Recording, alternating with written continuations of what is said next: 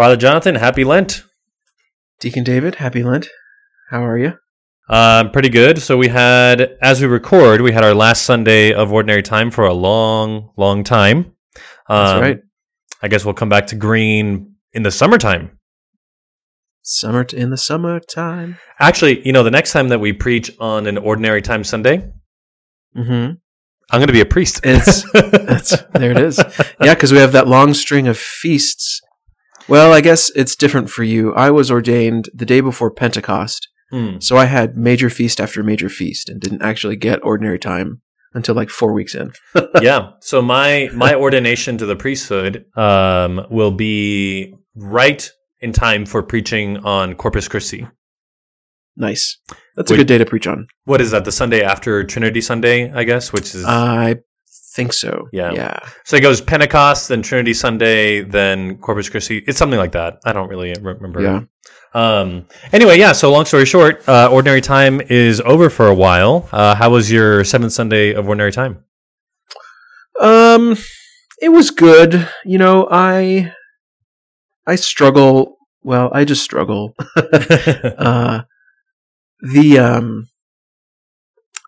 It wasn't as long as my long homilies that I struggle with to begin with, but it felt long, and that's a weird thing that I haven't really quite figured out yet. So it felt long while you were giving it?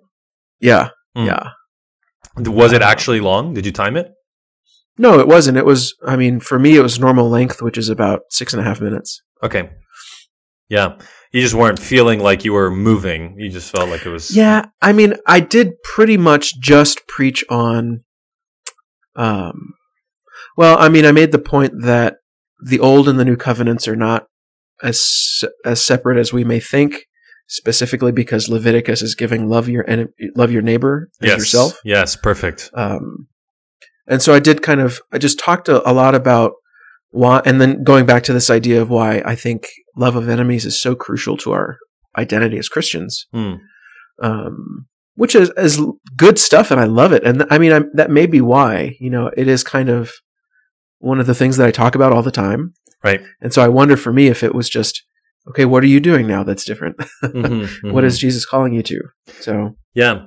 I had two masses yesterday, and I preached at the first one. In the second one that I didn't preach, the priest said something that reminded me of what you were just saying. He said, you know, as I was preparing this, I realized this gospel kind of speaks for itself. And the problem isn't understanding what it's saying. The problem is actually doing what it's saying. Doing it, absolutely. Yeah. And he's absolutely right, you know. But then he went on to preach for like 10 minutes, you know, about it. There it is. when I preached, I love, whenever I preach, I love talking about the connection between the Old Covenant and the New Covenant. That's one of my things. I also really like and this is a bit of a soapbox for me. I really don't like explaining away the New Covenant. Like, I think a lot of times, like, Jesus is the new law is presented as like, oh, it all kind of just boils down to love, man. Like, yeah. So I was really harping on how actually Jesus is making it harder for us. So, you know, well, we're becoming a new creation. I mean, and that takes a lot of work. Right. And so I was emphasizing how the Jesus fulfilling the old law is not making it easier on us, but it's actually making it more difficult, which is what you and I talked about last week, that it's easy for us not to kill people, but it's a lot harder for us not to be angry at people. Right. Right. You know, and I say this with a bit of a grain of salt, because it can be difficult for somebody not to commit adultery or not to commit murder. Sure. So it's not to completely whitewash it, but it is, I think, on the whole, a lot easier for us not to do those external sins. And so I even pushed it this week, and I said, it is easy for us to love our neighbor by comparison to the difficulty of what Christ is calling us to, which is to love our enemy. Right. So anyway, how Christ raises the stakes. And I like to preach that because I think sometimes Christianity is, we really water it down to like, you know, to basically say like, oh, it's just about your feelings. Yeah. And you're basically just doing all right. You know, you're doing okay. Like, you don't really have to struggle in this life to be a good Christian because what you're doing is good enough, you know? Right. Anyway, so I based on that a little bit. And that's very Ignatian as well. I mean, that's the difference between the rules for discernment of the first week versus the second week. Like in the second week, you're not going from good to bad. You're going from good to better. Yeah, totally. Totally.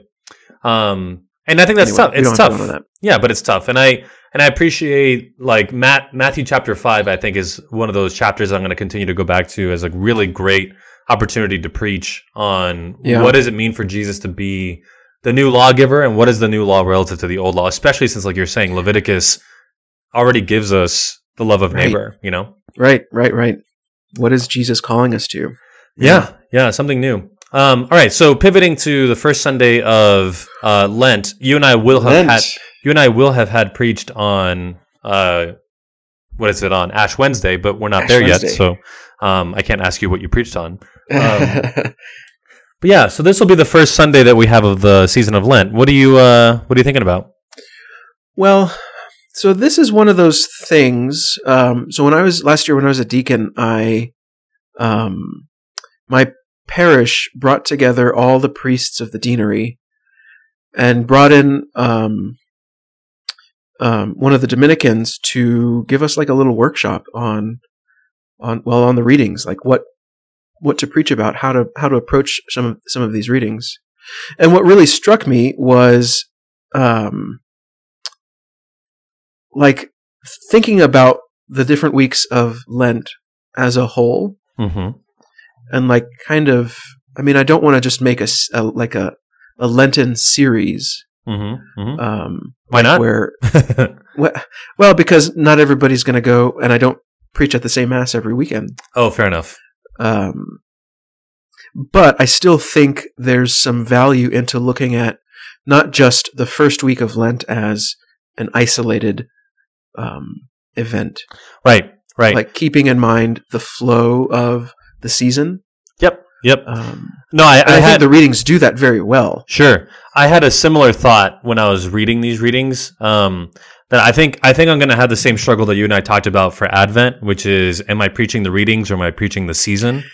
Especially with these readings where it can become so like big picture, where it kind of comes hard to like focus on anything. Like I was even looking at the readings for the following Sundays, and I noticed right away that all of the first readings are in a sequence. This Genesis. This week we have Genesis, and then the next week we have Genesis, but it jumps to Exodus after that. Exodus. Then First Samuel, and then Ezekiel. But it follows the same logic of the readings for the Easter Vigil, which is... Mm-hmm. Salvation history. Yeah, which is salvation history. So I never really realized that before, that the readings on Easter Vigil night from the Old Testament are spread out through the entire season of Lent, where you have... Mm. You have the fall this weekend, and then the call of Abraham, the call of Moses, the call of David, and then the prophecy of Ezekiel that God will redeem his people. Anyway, I just thought that was kind of an interesting thing to realize, but it moves me in a direction of having a series across Lent that you're kind of like you're acknowledging. Or if not at least explicitly having a series, how can I preach this Sunday within the larger context of salvation history that leads us to the Paschal mystery? Without it becoming this massive balloon that every week I'm trying to preach the whole Bible, you know? Right. It's hard. And especially with something like the fall, like, do you want a 2-hour lecture or? Yeah, I can give that, what's, you know? Like what's the takeaway? Like this is, and I think that's why it's so important that we do, like I've been tending to kind of hone in on, I mean, I like the Old Testament, so I tend to hone in on that for Sundays even. Mm-hmm, and I mean, I bring in the other readings as ways of showing us the fullness of it. Mm-hmm. But really, I think the importance for these weeks, for me at least, is going to be to really see what's the headline, what's the theme, like what do we need to get at? Because there's so much. And it can be so easy to get lost. So like in our reading from Romans, like we were talking about the other week, we're talking about death again, and that's mm-hmm. a pit for me that I keep falling into. Okay, so I have a proposal for you.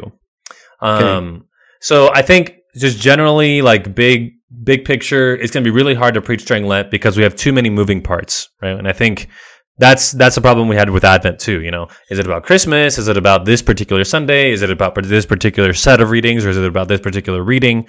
It's like we just have so much going on. And you add on top of that with Lent, that's also the preparation of the catechumens for baptism, which is the original purpose of Lent, is the preparation for baptism. So all that being said, I think one thing that has stood out to me in my own reading, my own spiritual reading recently, I was reading this book by Pope Benedict. It's a collection of essays on how to preach the liturgical year. And it's a phenomenal book, and I highly recommend it. One of the things that he mentioned about preaching Lent is that in preaching Lent, Lent is about the catechumenate. But what he wanted to emphasize is that the Christian life is one that we move through cycles where we need to realize that often enough, we fall back into the catechumenate.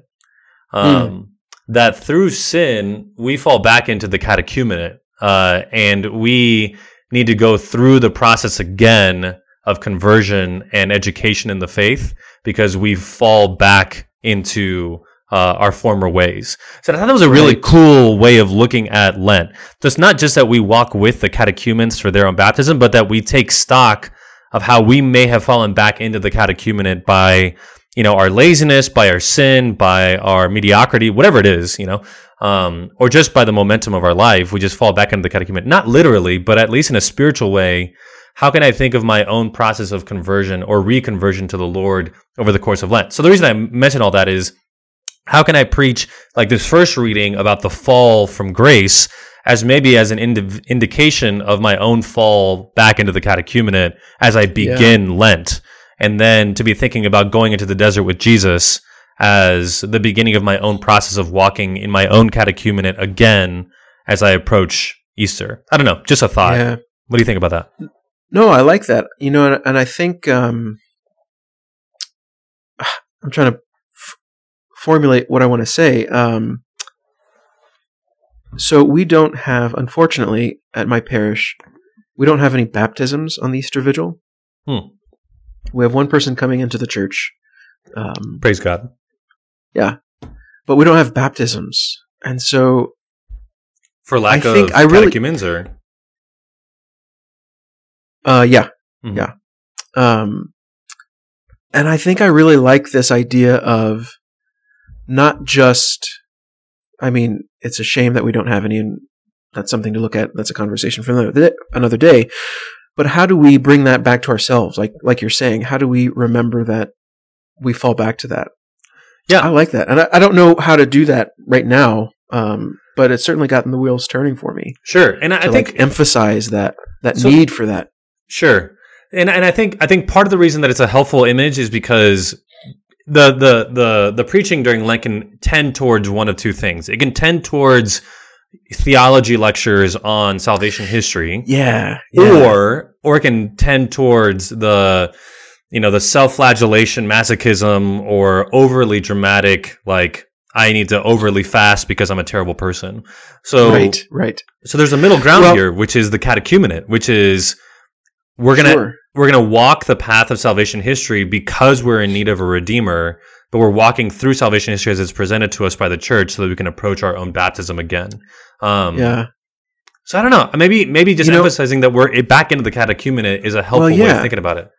But again, why are we there? You know, one of my themes for my homily, for my daily homilies recently, in these days leading up, we've been going through the letter St. James. And it's kind of a challenging letter, not just because it's making weird distinctions between faith and works, but because it's asking us to, like today, root out jealousy, root out the things that keep you from Christ.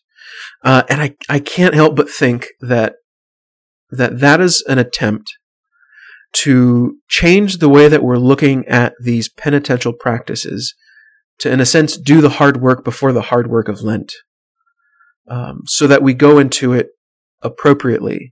That we don't turn Lent into a time of pride, which I think it does. I mean, that happens to me all the time. Yeah. Like, look at what I'm giving up. Or look how good I am at giving things up. Rather, it says, no, this is an intentional thing that you do so that you can grow closer to Jesus. Mm-hmm, mm-hmm. Right. So if we think about it in terms of being a catechumen again, so what do we do with catechumens? We educate them. So that might be an aspect of Lent for me this year, is how am I allowing the church to educate me in the mysteries of God? And then we also encourage them to take stock of their life and to examine their conscience and to confess their sins and to profess the creed. So maybe for me, that could be a rejuvenation thing, is that how can I see myself falling back into the state of the catechumenate to walk over the course of the journey of Lent, educating myself in the faith again, examining my conscience, going to confession, proclaiming the creed with conviction on Easter. I don't know. And rejoicing with new life, in me. Well, let me run this by you. I got something percolating here. Got it. What if first Sunday of Lent, the theme was, my thesis statement could be, this is the time to say yes, when so many times we've said no before. So here's how I get there. And this is where I need some help, because it can quickly just turn into like a lecture, because this is one of my favorite things to look at. The fall itself, it was, obviously the sin of pride coming in, but the way that the serpent tricks Adam and Eve is to tell them, he says, no, God knows well that the moment you eat of it, the fruit, your eyes will be opened and you will be like gods who know what is good and evil. Okay. Well, one of the things that I don't know that if this is actually theologically accurate, I think so, but I like to tell people that, you know what, they really were like God. They literally took part in that creative act in naming all of the creatures, everything on the earth. Sure. Like they walked with God. They were they were made in his very image and likeness. I mean, if that's not like God, I don't know what is. Right. So it wasn't the serpent telling them that they were going to have something that they didn't already have. Mm-hmm. It's these have-truths that the evil spirit loves to work in. Right. And they said no to God in that moment and through that temptation. Throw that back into the gospel. Now we're looking at Jesus in the desert, and the devil now is there asking him basically the same things that he asked Adam and Eve. Command these stones to become loaves of bread. Well, he did literally multiply the loaves and made bread basically from nothing. Right. Stand on the parapet. If you are the Son of God, throw yourself down, for it is written, they will catch you. Okay, well, he was literally raised up at his ascension. He does command the host of, and then, so et cetera. These are, the devil is tempting Jesus with things that he already has, things that he already is. But the difference between Jesus and Adam is that Jesus is showing us that it is possible in his humanity to say yes to the Lord and to say no to the evil spirit, to not give in to that temptation. Mm-hmm. Mm-hmm. And I wonder if that is, I think that is the beginning of the Christian life, is saying yes to the Lord. Mm-hmm. Now, is it always going to be, are we perfect from now on? Well, no, there's still the Garden in Gethsemane. There's still moments in Jesus' life where he's struggling. So there's going to be moments in our life when we're struggling. But it's important to become something new, to do something different. Yeah. So I appreciate this connection between the temptation in the garden and the temptation in the desert, so that in both cases, the tempter is tempting with half-truths. That the truth is being used as a weapon against the Adam and Eve and against Jesus. Is that what you're saying? Sorry, say that again? That in both the garden and in the desert, the tempter is using a half-truth to tempt them away. I like that. And Adam and Eve, in their weakness, gave into that. Mm-hmm, mm-hmm. And then Jesus, in his weakness, in this time of fasting, didn't. Mm-hmm. So, but that's amazing. But what do we take from that? So if we are going to be tempted with half truths, so what does it mean to live in the fullness of truth? Well, I think it's being able to say, to know, well, and again, this is why discernment is so important, to be able to know when we're being tempted and to say, you know what, this is still really convincing Mm-hmm. But I still trust mm-hmm. that God knows what's best. Right, right. Yeah, because Jesus is the emblematic of deference to God's authority, deference to God's will, yeah. whereas Adam and Eve were not, you know? Right, right. So that could be a way of preaching this particular Sunday. How would you fit it into the arc of Lent? Well, that saying yes is that first step. And so as we move on, we're taking the second and the third and the fourth and the those mm-hmm. other steps. So maybe like on the walk in the catechumenate of being re-educated, maybe there's a re-education mm-hmm. that happens. The first mm-hmm. step is admitting that you have a problem, you know, and that, yeah, absolutely. And the problem that we're admitting here is that we are being live on bread alone. That we don't live on bread alone, only on the Word of God, but that we're tempted to just eat bread and just be fine with that, and oftentimes we fall into that temptation to be satisfied with just that, and maybe admitting that our need for God is greater than we might have thought is the first step towards conversion, Yeah. I think there's something there. Good. All right. Well, that's good to get the ball rolling. I think both of us are going to have a hard time focusing a little bit. And again, I think I have to stay away from Romans. yeah. Because that does play into it. Like I'm not going to get into it now. yeah, totally. Cool, man. Well, any parting thoughts for now? And then we'll check back next week and see what we ended up with. Parting thoughts? Go pray. All right, dude. Sounds good. Well, we'll talk next week. All right, brother. All right. Peace.